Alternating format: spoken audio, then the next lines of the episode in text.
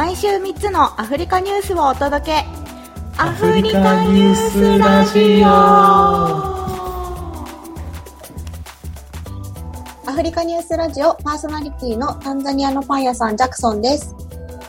ケニアの駐在ヨット直吉です。この番組ではパーソナリティの2人が毎週3つのアフリカニュースを紹介しコメントしていきます。ちょっと待って。いやあの、はい、あの、イケボで耳がバーってなりました、今。すいません、一応解説しておくと、あの、先週までの直吉さんのマイクの方の音が綺麗に拾えてないんじゃないかっていうので、ちょっと音量が小さい気がしたので、今めっちゃ近づいてもらったんですけど、ちょっと離れてもらっていいですか？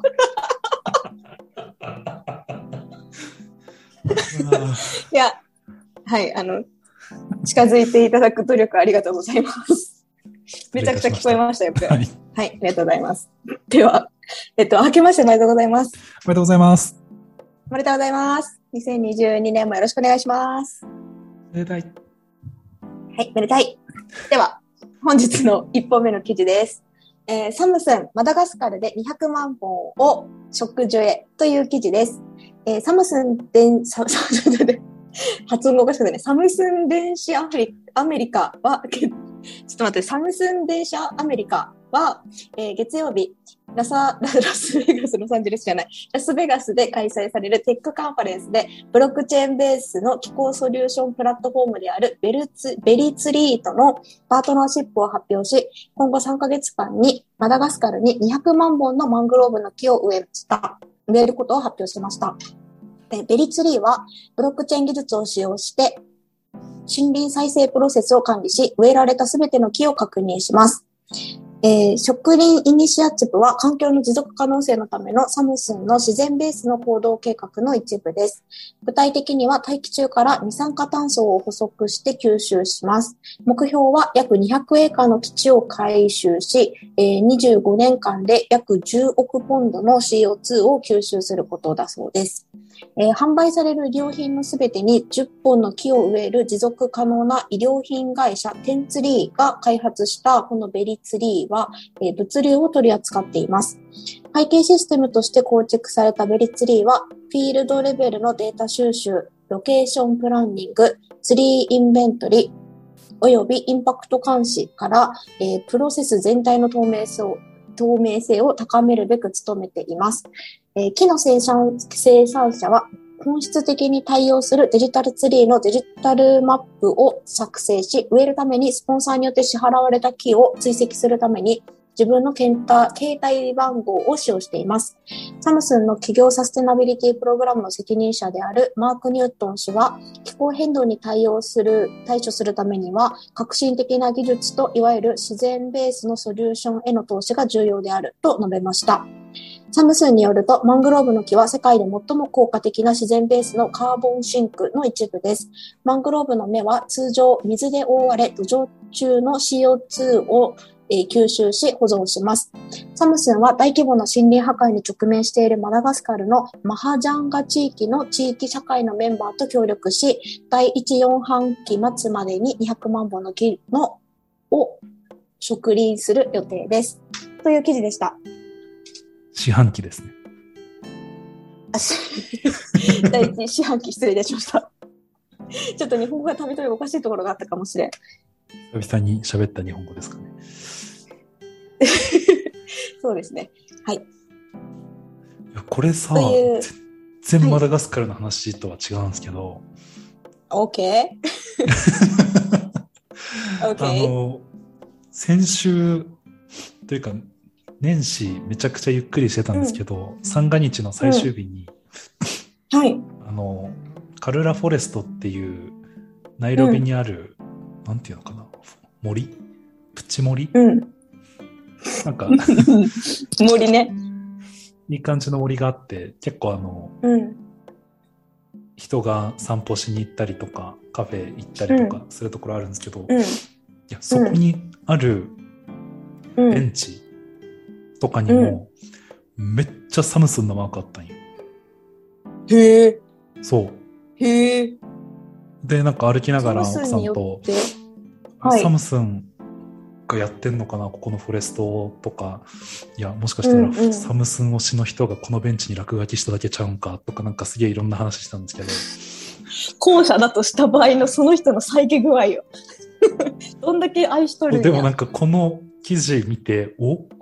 うん、サムスン植樹する系っていう、うん、なんかそっち系なんかね、これマダガスカルの記事ですけど、うん、うん。なんか他にもいろいろやってんのか、もしやっていうので、なんかすごい。そうだね。この記事によると、一部、このプロジェクトは一部ってことだったんで、それもサムスンが運営している可能性は大ですね。うん知らんけど。えー、そうなんだ。で、25年間で10億ポンドの CO2 を吸収したときに、すげえ CO2 排出してる会社に排出枠的なのを売って儲ける系なんですかね。今ってそういうことできてるの？もうそういう換算とかって進んでるんですか？まだそこまで行ってないと思っていた。行ってんのか？排出枠の取引って、うん、目標だけだと思ってた。やってんのもカーボンプライシング。う。うん。あれ？こもうやってんじゃないのかな？やってないのかな？ヨーロッパとかやってるんじゃないかなと思ってたんですけど、なんかもうここら辺詳しい人からしたらこいつ何言ってんねん、うんふふふだと思うんですけど。ちょっと宿題で調べるときを調べておきます。と、なんかそうなんや。始まってないかな、うんそれってやっぱりあの、名だたる大企業たちの中でってことですよね。うんうんすみません、ちょっと今、パッて調べたんですけど、うんパッと正しいことを言える自信がなかったんで、ちょっと、うん、宿題にしましょう。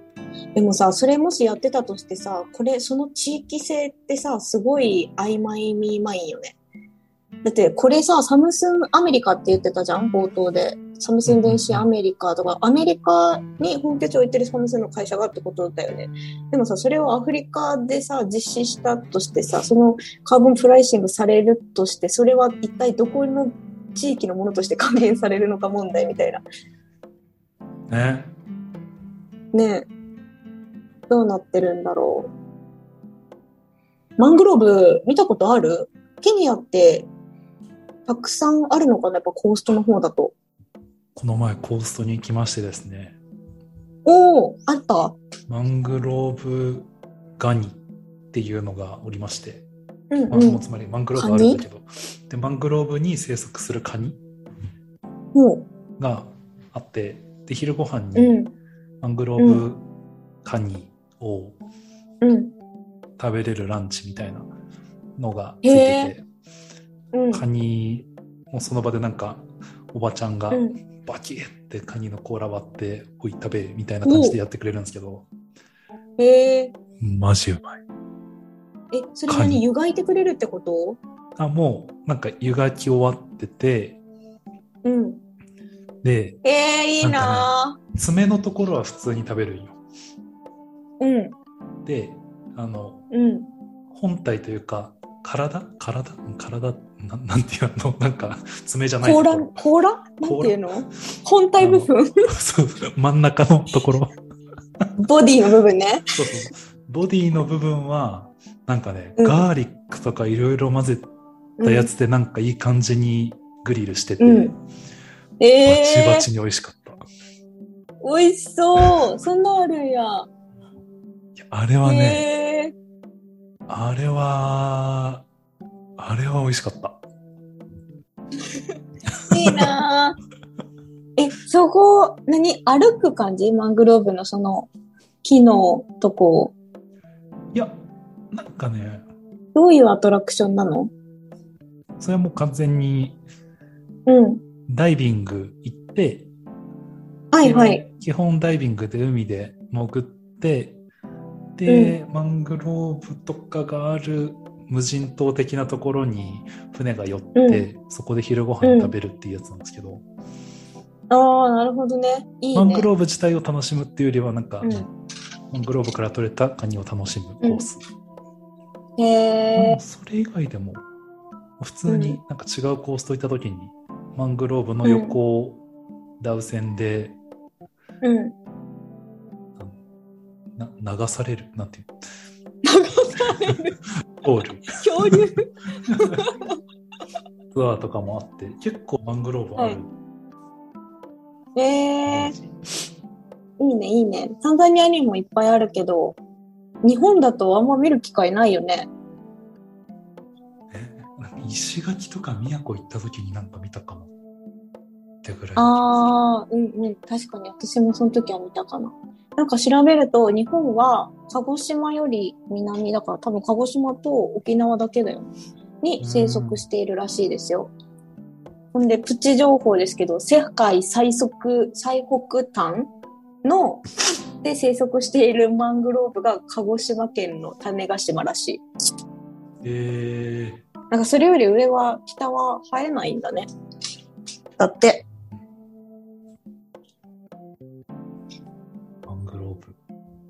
うん。マングローブ、こんなすごいんやね。マングローブカニ。また食べたいな。カニ。もう一回食べたいな一回食べたいなお正月とかにあれあったらよかったのになはい。はい。はい。はいでは、2本目どうぞ。あ、いいですか。はい。はい。二つ目の記事です。はい。ケニアの資金管理アプリアルビンが74万ドルのプレシード資金調達ラウンドを実施という記事です。ケニアのスタートアップ企業であるアルビンは、日々の支出を貯蓄目標に合わせるためのスマートマネーマネー、スマートマネーマネージングアプリで、プライベートベータ段階にある製品に磨きをかけるため、74万ドルのプレシードファンディングを実施しました。昨年5月に設立されたアルビンは、自動予算管理、パーソナライズされたオファー、応用行動ゲームデザイン戦略を用いて、人々が持続可能な方法で日々の支出を貯蓄目標に合わせられるよう支援するスマートマネーマネージャーアプリです。このスタートアップは主力製品であるアルビンアップバージョン1ラボレイダーのパブリックベータ版を正式な販売に向けて修正を加えながらソフトローンチとして販売し、昨年末には応募者多数の74万ドルのプレシード資金調達ラウンドを成立させました。このラウンドではイングレッシブキャピタルが主導し、いろんな投資家が参加しましたと。はい。すごいいろいろ、いろいろあるからね。いっぱいあるね。アルビンの CEO であるウィンストン・レイドさんはディスラプトアフリカの取材に対し、彼と彼の共同創業者たちは、自分たちとその仲間が日常的に直面していた問題を解決するためにスタートアップを設立した設立したと語っています。ケニアで見つけた唯一のパーソナルファイナンスアプリは、現地の事情に合わせて最適化されておらず、貯蓄したい資産を獲得するためのガイダンスもなく、貯蓄する機能だけを提供し、長期間の一貫性を必要とする目標のために貯蓄するための日々のサポートは提供されていませんでした、と彼は述べています。誰もが持続可能な貯蓄習慣を身につけるためには、持続可能な消費習慣を身につける必要があります。そしてそのためには、入金のリマインダー以上のサポートを提供する必要があるのです。と述べています。このアルビンのアプリは今後数ヶ月以内でケニアで一般公開される予定ですが、この新興企業はすでに国際的な野心を持っています。イングレッシブキャピタル、何々といった競合が 資本に参加し、2022年後半にはナイジェリアへの進出もすぐに計画していますと、レイド氏は述べています。という家計簿アプリ。いや、これね、めっちゃ、ほほんと今日、今日の記事なんですけど、ほんと探してて、今。家計簿アプリ。直樹さんが自分で使うよね。このベータ版の、なんかアーリーアダプターというか、最初の、うん。なんだっけな。多分、ベータ版のウェイティングリストに応募しましたもん。へえ。まだ来てないけど。うん。わお。わーお。そうなんですよ。エムペサってあるじゃないですか。うん。ケニア、うんうんよく使われてるやつ。うん。めちゃくちゃエムペサで何使ったかどうかの管理しにくいんですよね。そうね。の、ログが残んないもんね。まあ、ログは全部残って、残るんか。デジタル上になんないのか。PDF で吐き出してくれるんですけど、PDF ってなるんですよね。CSV か Excel にして。はいはいせやな。そう。これ2022年後半にはナイジェリアの進出って、あれじゃない？前回に引き続きケニアからナイジェリアへバージョンじゃない？珍しい、レア、レア案ケ件。ニア、ナイジェリア案件。うん。うんういや、これ本当、まあ、ケニアのやつもいいけど、うん。ね。家計簿管理、僕うんマネーツリー使ってるんですよ、日本のやつは。ん。おう。うん。もうマネー、マネーツリー、ツイッターに一回書いたことありますからね。マネーツリーでムペサつなげれるようにしてって。めちゃくちゃニッチ。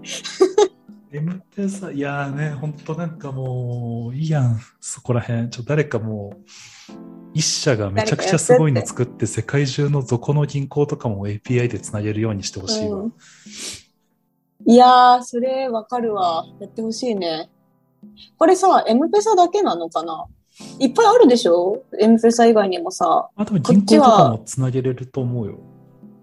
いやいや、そのモバイルマネーでよ。エムペサってボーダコムのモバイルマネーシステムのサービス名でしょ、こっちだと他にティゴとか、ハロ、ハロテルとか、あの、うんうんうん会社あるけど、いくつかその大きいモバイルマネーやってるところ。うんうんうん。多分ケニアも分かれてるね。エムペサが一強とはいえ、結構分散してるんじゃないですか？そんなことない？でもバチバチの一強だと思います。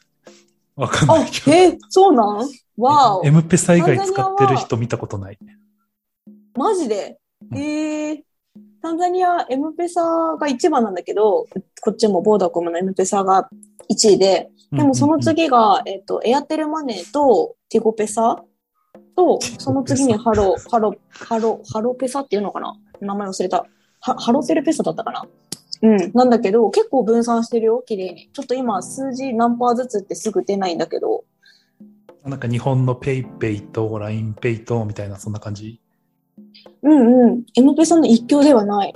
結構みんな使ってる、いろいろ。もうね、エムペサよ。うん。ええー、すごい、そうなんや。それにびっくりだわエムペ。サ以外の支払いうん。あるかな？なんか使ったこと。いや、ないな。へえ。私も個人的には M ペサ使ってるんだけども、一応ね、あの、M ペサのアプリがあって、そこでは管理できるけど、まあ、あの、クレジットカードとかその他の自分の、何？よ預金も分散してるところとは一緒に出力はできないっていうのはあるよね。さっき直吉さんが言ってくれたように PDF では落とせるけど、そこから一元管理ができないっていうね。PDF で落とせてもさ、みたいな。はいはい、わかります。いじいじできひんやん、みたいあ、な。あの、M ペさんのさ、PDF で、その、これまでのトランザクションダウンロードできる話の愚痴言ってもいいですか？はい、どうぞ。あの、ちょっと、ちょっと前に、あの、案件で、えっ、と、クラ、クラウドファンディングじゃない間違えました。えっ、と、何？出てこない。急に出てこなくなった。えっ、と、マイクロファイナンスを、えっ、と、農家さんに、あの、対して展開するっていうのがあって、私お手伝いでさせてもらったんですよ。それの、うんうん。あの農家さんに実際にその説明に行って、こういうプロジェクトをするので、あなたにいくら分の融資をしますので、数ヶ月後にどういうあの額で毎月返してくださいっていうのをまあお手伝いしたんですけど、そのタンザニアの農家さんにそれを展開しようとしたときに、その問題が起きて、まずその、あなたに融資しますって時に、その方が信用のおける方ちゃんとあの返してくれる返済ができる能力があるっていうのを一応こちら側があの認知するために彼らが今まで使ってきたモバイルマネーのトランザクションを、えっと、少なくとも3ヶ月分集めないといけなかったんですよデータとして。えー、で、そう。で、それ、その3ヶ月後のデータを持ってして、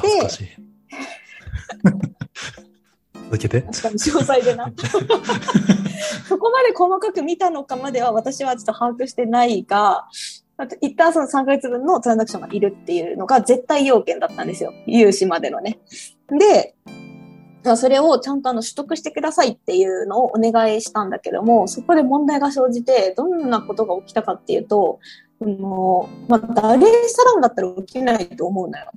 の私が今いるような都市部ね。でも、その農家さんたちは、ここから全然違う県なんですよ。違う州に行って、その中でもさらにあの山間部みたいな、もうめっちゃ山の中に行って、スマホでも持っていったら、あの 4G があの 3G になって、時々あの、切れるみたいな、ネット接続、ん？みたいな、なるぐらいのど田舎でやったんだけど、まあ、そういうところって、その、まあ、M ペサであったら、ボーダコムのショップとか、まあ、それ以外にもテゴとかもあるんだけど、他の携帯ショップも、その、街まで出ないとないっていう状態で、うんうん、で、えっと、その人たちが街に出てきてトランザクションを得ないといけなくて、スマートフォンを持っていると、アプリからその PDF のデータで取得ができるんだよね、これまでの。で、見れたりするんだけど、あの、そういった貧しい農家さんはスマートフォンをまず持っていないので、あの、昔ながらの、あの、ちっちゃい携帯ですよね。画面のちっちゃい。折りたたみもしないタイプのやつ。あれ使ってて、で、それだとやっぱりショップまで行かないといけないんですよ、一回。で、まずその、自分の住んでるところから街に出てショップに行くまでの交通費がめっちゃかかるっていう問題が一つ。で、ショップに行ったところで、えっ、と、本来であれば、そのショップの人からデータをもらうっていうのは、えっと、無料のサービスなんですよ。誰でももらえるはずなんだけど、あの、そこのショップの人に、そう、3ヶ月分のデータくださいって言ったら、1ヶ月3000シル、だから、日本円だと150円ぐらいだよね。1ヶ月150円とかって言って、なんか、それも人によってまちまちなんだけど、そのお姉さんが多分中抜きしようとして、中抜きっていうか、まあ、全部自分の懐に入れようとして、てたらめを言うわけですよ。で、いくら分のお金がいるとかなんとか言って、結局トランザクションが得られないみたいな状況が発生してしまって、めちゃくちゃ時間かかったし、間に入ってる私もすごかった。っていうことが起こったんですよね。この M ペサトランザクション問題。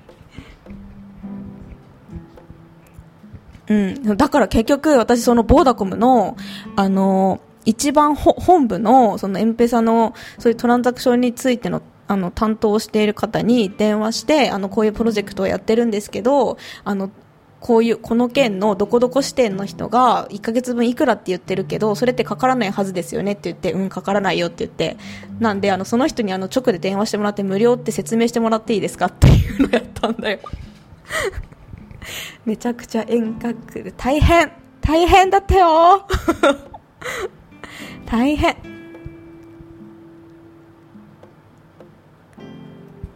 はい。そう、しかもそれ農家さん60人ぐらいいたのかな？もっといたかな？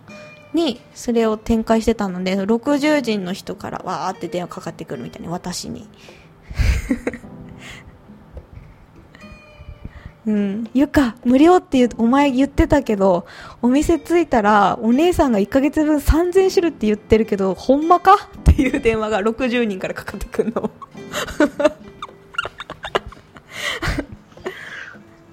家計簿アプリちょっとめんどくさいって言ってた大変な話が、うん、マジでこの家計簿アプリ本当早く進行させて。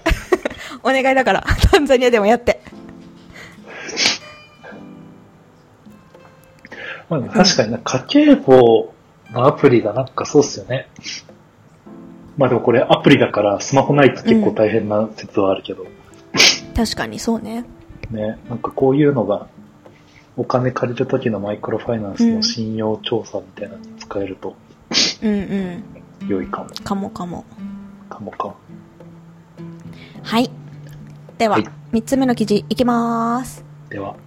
えっ、ー、と、ちょっと前にお話ししていた10月でしたかね、スーダンの首相が辞任しちゃいましたよっていうお話です。えっ、ー、と、米国務省は、スーダンの文民出身のハムドク首相が復職後6週間で辞意を表明したことを受け、同国の指導者に文民当時の継続と軍への抗議デモ参加者への弾圧停止を求めました。スーダンでは昨年10月に、えっ、ー、と、2021年10月ですね、に軍がクーデターを起こし、ハムドク首相は自宅軟禁に置かれていました。軍と合意を結び、11月に復職しましたが、各派の意向をまとめられず、政権を樹立できませんでした。現地ではクーデター以降、軍への抗議活動が続き、デモ弾圧で死傷者が出ています。えー、今月4日にもデモが予定されています。米国務省は次期首相について2019年の統治に関する合意に基づき選任すべきだと述べました。国連のスーダン特使のフォルカー・ペルテス氏はハムドク首相の辞任は遺憾とし、バシル軍事政権退陣以降の民間、民政移管の取り組みが阻まれることに懸念を示しています。という記事です。覚えておりますでしょうか？スーダンのお話。ちょっと。ちょっとおさらい、おさらい、懐かしいね。そうでした。確か10月末に起こったんですけど、えー、っと、ちょっと何回目の記事かは後で見ておきます。我々のね、い、いつ、それ扱った忘れちゃった。えっと、おさらいしますと、2019年に、えっと、さっきあの記事の中で出てきたバシル政権が追放されました。このバシル政権が、バシルさん誰かっていうと、えっ、と、さらに遡って1989年にクーデターが起こって軍事政権を成立させたんですけど、その軍事政権をえっ、ー、と、掌握してたのがこのバシルさんね。その方が、えっ、ー、と、クーデターによって政権掌握をしています。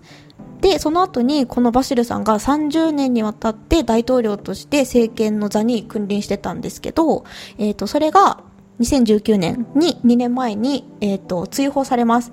この軍事政権のを、えっ、ー、と、やめましょうと言って、えっ、と、これはスーダン軍ですね。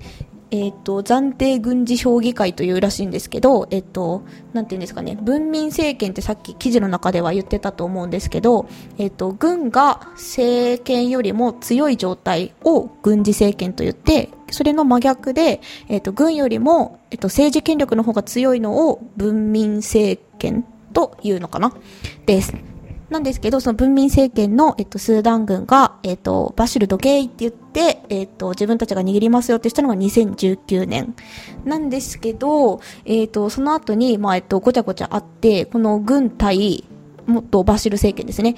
軍、軍事政権 VS この文民政権っていうのが、えっと、長く続いてしまったので、えっと、今後3年は、えっと、軍側が、えっと、21ヶ月、えっ、ー、と、文民政権が18ヶ月っていう、そうそうそう、そういう切り方って言ったやつね。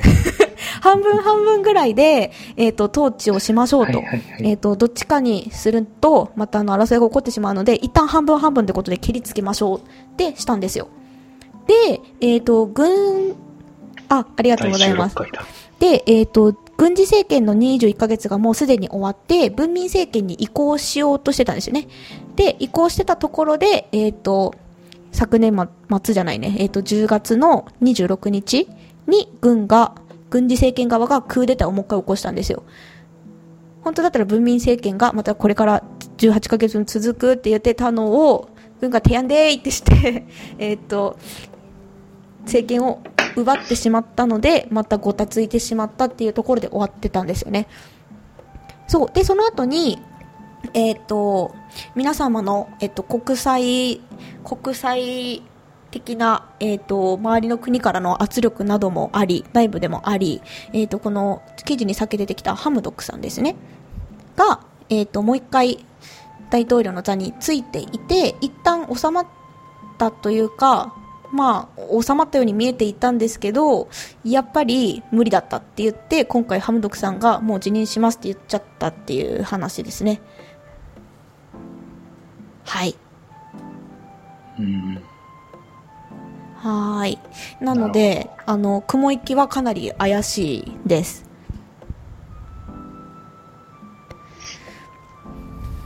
このデモでももう何人か亡くなってるってことだったんですけど、あの、他のちょっと数日前の記事だと今月2日のデモではもう2人すでに亡くなっているっていうことで、で、今これ収録しているのが4日なんですけど、4日にまたデモが予定されてるってこの記事に書いてあったんで、今日起きているのかな？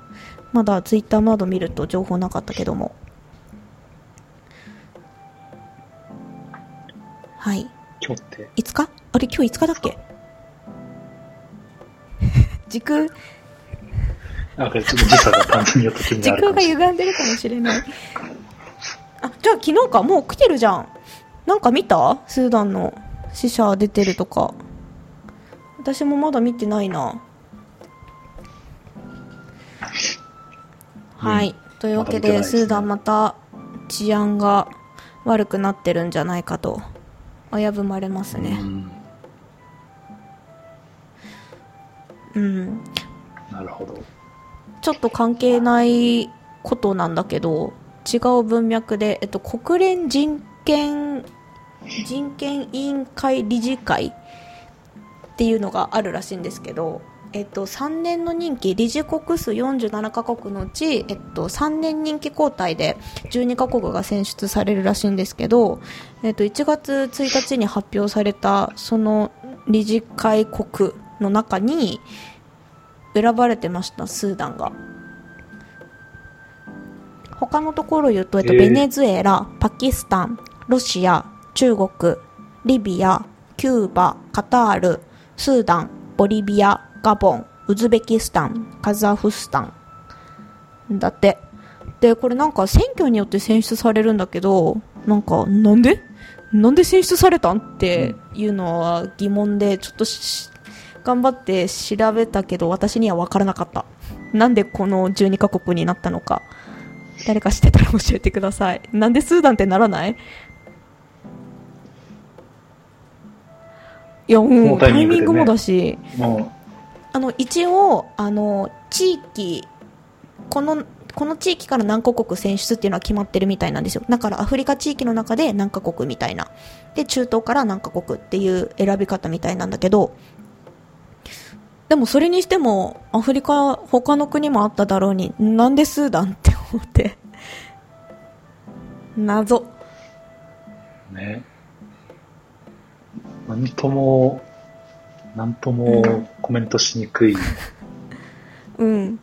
国が。いや、そうなんよ。そう、スーダン以外も、えっていう、キュ、キューバとかも大丈夫なんですか？国連人権委員会ってどういうやつちょっと分かりかねる。不勉強で申し訳ありません。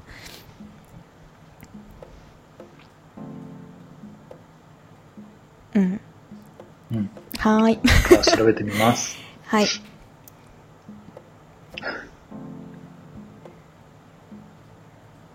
ああ、まあでも逆にあれなのかなどうああ、まあどうなんだろう。うん。うん。なんか、うん、うん。ちなみにもう一個私さ、あの。そういえばと思って勉強したのを発表していいですか？スーダンとさ、南スーダンってあるじゃないですか。なんか、どっちも危ないみたいな印象を私はすごいん曖昧に持ってたんだけど、どどうすか？け近いよね。ケニアは南スーダン接してますよね。あれってなんか別にあ接してるんだけど、なんか国境行くなとか別にそういうのはない。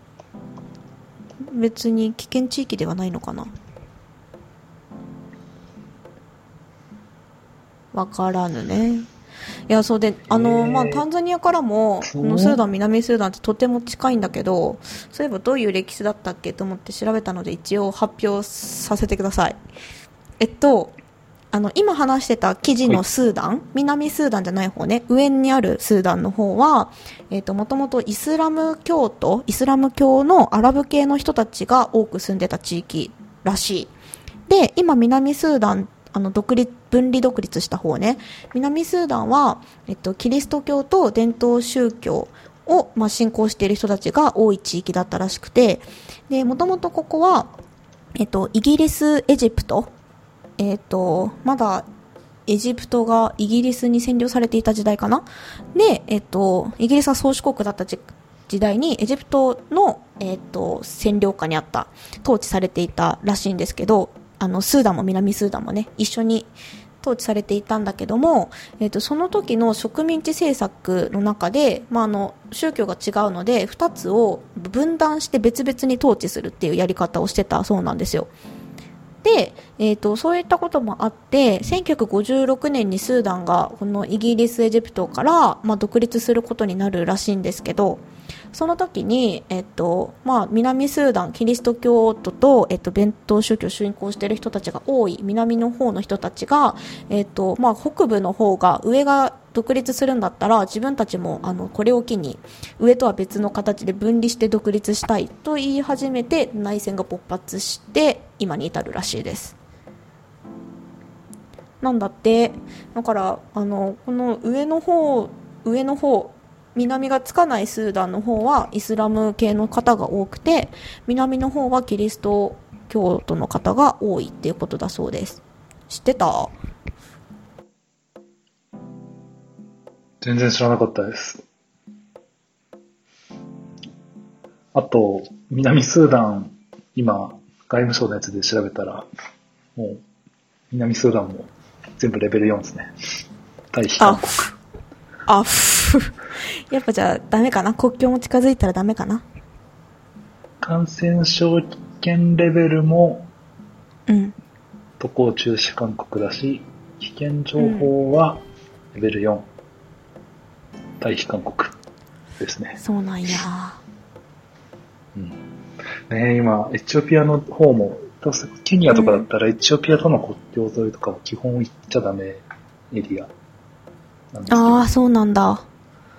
うん、でも出張とかで行く必要あるとかってうんうんいうのもちょいちょいあったりして、うん。へえ。なかなか、なんかこのニュースにこと書かないですよね、本当。この政治系のやつ、うん、内ね、紛とか、あっちが収まったと思ったらこっちがっていう、エチオピアもね、まだ大変なまんまだしね。うん、今年、ケニアも大統領選挙あるし、ねえ、そうだね。ビッグイベントですよ。心配。心配。はい。心配。はい。生きて帰って。いやー心配ですね。というところで、はい。ククローシングドツナいきますか。はい。うん行きましょ年末う。年始はどうでした、か？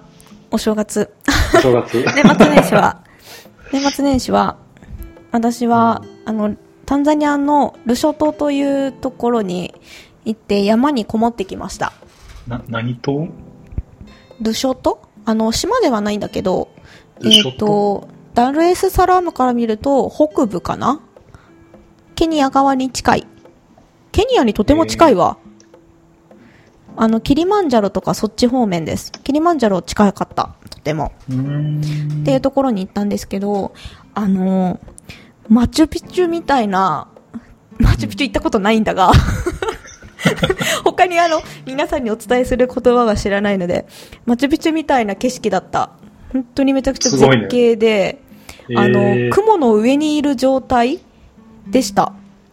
私たちが泊まったところは、あの山のてっぺんで、そこにポーランドの方が、ロッジをいくつか建ててくださっていて、で、まあ、そこに宿泊をさせてもらったんですけど、もうだから、水とかもすごいな、ここどうやって水持ってきてるん電気ようついとんな、ぐらいの感じのとこで、普通にあのロッジからあの雲を下に見下ろすみたいな感じでした。後で調べたら標高2000メートル超えてた。結っていう構、、うん、すごいね。すごかった。めちゃくちゃ綺麗だったよ。いいね。いい景色だったやってますね、年末年始。年末年始やってきました。直吉さんもどこか行かれてましたよね？インスタで見ましたけど。年末年始は基本マジで家にいたんですけど、あ、そうか。年末はお家だったのか。年末年始は本当あれですよ。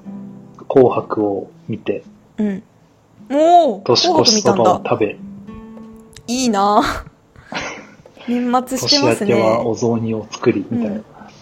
もめっちゃ日本やん。う、めっちゃ日本。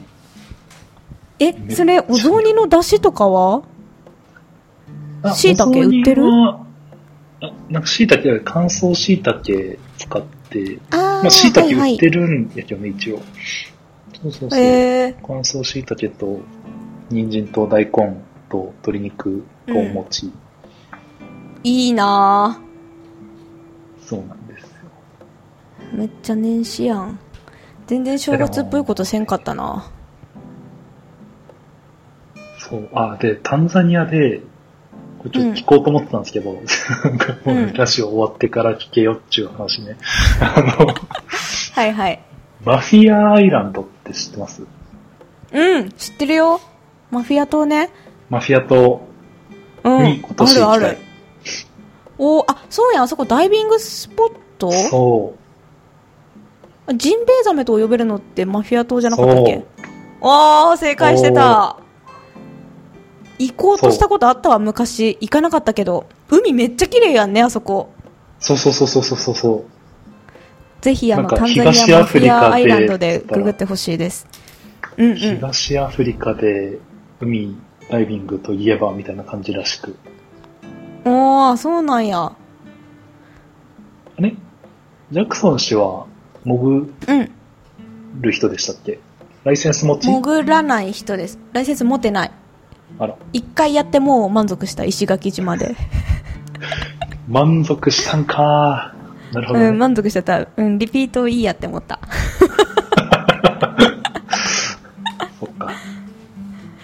怖いよー。ジンベエザメあれ食べられんと？いやでもマフィア島も行きたいんですけど、あとうん南アフリカにうんうん。もう一個、うん、ちょっと今年狙ってる場所がありましてですね。へえ。なんかケープタウンのイメージしかない。サルディンランサルダインランみたいな。初めて聞いた。ここね、うんイルカ、クジラ、サメ。え、すごいね。それ大丈夫なサメなん？ほんまに。サルデいやィンー、そサメはね、一回あるんですけど、あるんやクジラ海の中で見たらマジやばいやろうなと思って。あーもうなんか、この世の終わり感じそう。何？ド M なんですか？クジラ見てーっていう。いやー、その願望ないわ、全然。いい。いやもう、全てか、然いらん向こうからクジラ来たらなんか、あ、死んだかもってなるよ、多分。うん、もういい、いい、いい、怖い、怖い、怖い。ただ怖いわ。え、てか、地球にこんな大きい生き物いるんやっていう。あの、バンジージャンプする人と同じぐらい意味わからん。同じ類やわ、私の中で。いやいや、ぜひ行ってきて、ちょっと写真など共有してほしいわ。ー、ちょっと今年はドローン、ドローンに手を出そうと思ってるんで。お、なになに撮影撮何を？影、へえ。あれ、直吉さんはそんななんか撮影に凝った人でしたっけ？写真とかいや、そうでもないんですけど。なんか、やっぱね、おじいちゃんおばあちゃんになった時に動画見返せると楽しいだろうなっていう。あ、それでドローンですか？急に。あれ、最近ちょっと普通にうんいろんな小旅行行った時に動画撮って、その後うんうん。チラッとだけ編集して、あの、へえ。非公開の YouTube に上げてるんですよ。うん。そうなんや、公開してよ。。非公開会非公開会。共有して、幸せを共有しよう。ね。なんか、そうでもね、ドローンとかで、なんか鳥がやるところ多いな、アフリカと思って。そうね、確かに。ちゃんと免俯瞰で許取れば。見るとどんなだろうって。そうそうそう。なんで、むちゃくちゃ気が向いたら YouTuber になるかも。おお、そこの法整備ってちゃんとしとるん？ケニアも。あ、なんかね、うん、ちゃんと許可取ればいけるっぽい。うん。あ、でもやっぱ許可取らんといかんっちゃね？うんうんうん。ライセンス式ではない？ライ。センス式っぽい。あえー、そうなんだ。ライセンス取ろうかなと思わって。わー。わー。わー。ー。ドローン YouTuber。ドローン。誕生。ジョ。え、元、元と？ドローンもうすでにあるん？いや、買おうかなと。あ、これからね、お、すげえ。あもえそうなんだ。わあ。私は、あの、ゴリラ見に行きたいです。出た。ウガンダ、ルワンダ、ウガンダ。うん、うん、うん。そう、行きたい。ゴリラもね、一回見に行きたいよね。うん、もう私じゃなくて相方の方が行きたいと言っておるんですけどね。あら、うん。ゴリラなんだ。なんか好きなものは何ですかって聞いたらゴリラって即答するぐらいゴリラがめっちゃ好き。うあら、あらゆるなんか、いろんなジャンルの垣根を越えてもうゴリラがすごい好き。おへえー。知らんかった。うん、そうらしいよ。いいね、うん。ゴリラ。行きたい。見てみたいあの大きいの。ガチゴリラね、確かに。なんかちょっと違いそうだな、なんか。海よりは山がいいな。海も山もいいな。そうやな。どっちもいいな。欲張り。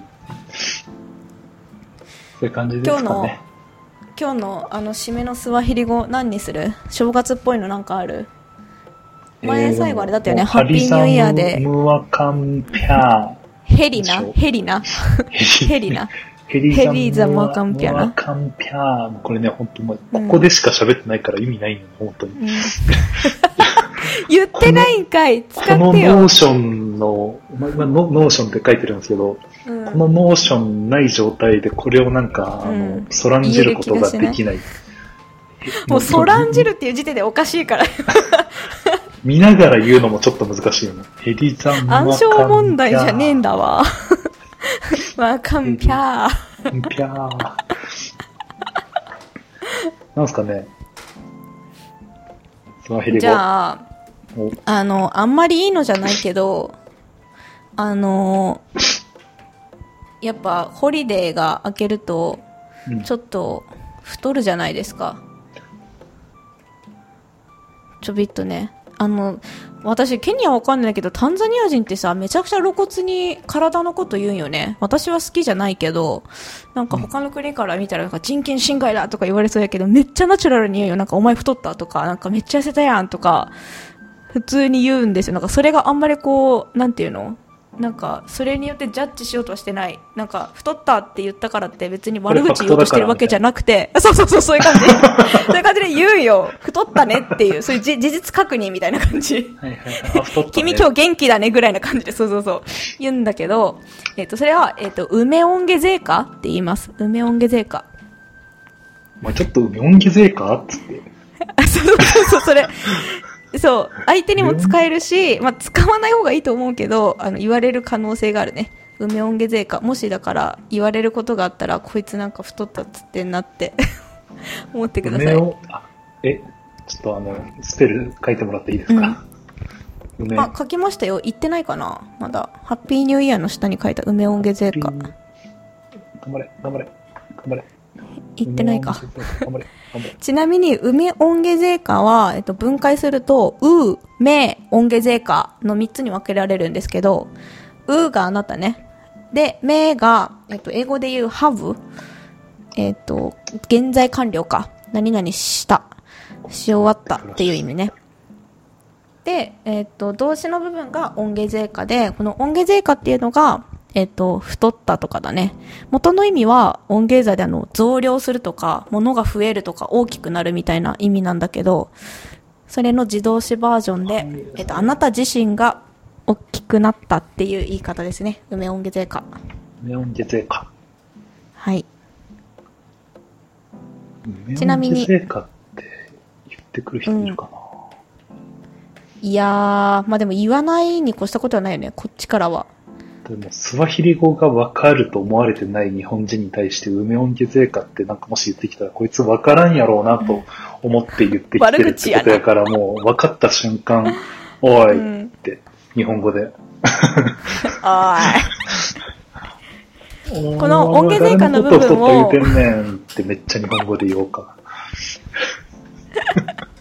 分かってんねんぞって。分かってんねんぞ。梅音源税関やろみたいな。音源税関の代わりにプングワを突っ込むと、あの逆に痩せたになります。プングワ。プングワ。うん。これは、梅プングワ。うん、まあ痩せたですね。スリムになったっていう。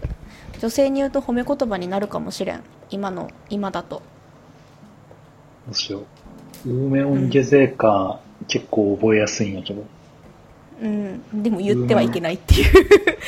言わないに越したこと今はない。身の回りで言うタイミングがあるとしたら、うんセキュリティゲートの人か、ウーバーのドライバーか、お手伝いさんかくらいで。うん。お手伝いさんとかに言った時にはなんかもう、うん。険悪な感じになる。梅音源税関。うん。やめてやめて、やめておこう。やめときましょう。黙っとこそっか。え、エリザンワカンピャーとう。う、ん。チククンジェンマ。エリザのワーカンピは多分まだ使えると思うな。ナトカ。うん。ナトカぐらいはちょっと使ってみたいなナトカは行ってきますですね。ナトカ。セセキュリティのおっちゃんにナトカって一回ぐらいはちゃんと言ってみたいな、いや、早く言って。使って使って待ち受けとかにせんと言えん。うん。してこうぜ。待ち受けにすればいいのか。はい確かに。うん。そうしよう。使ってこう。一回言ったら覚えるよ、きっと。うんナト。カ。うん。はい。というわけで、今週もありがとうございました。どうも。では、コアヘリクワヘリ、あそう、クワヘリとかはね、覚えた。ー 締めさせて。はい。コアヘリーー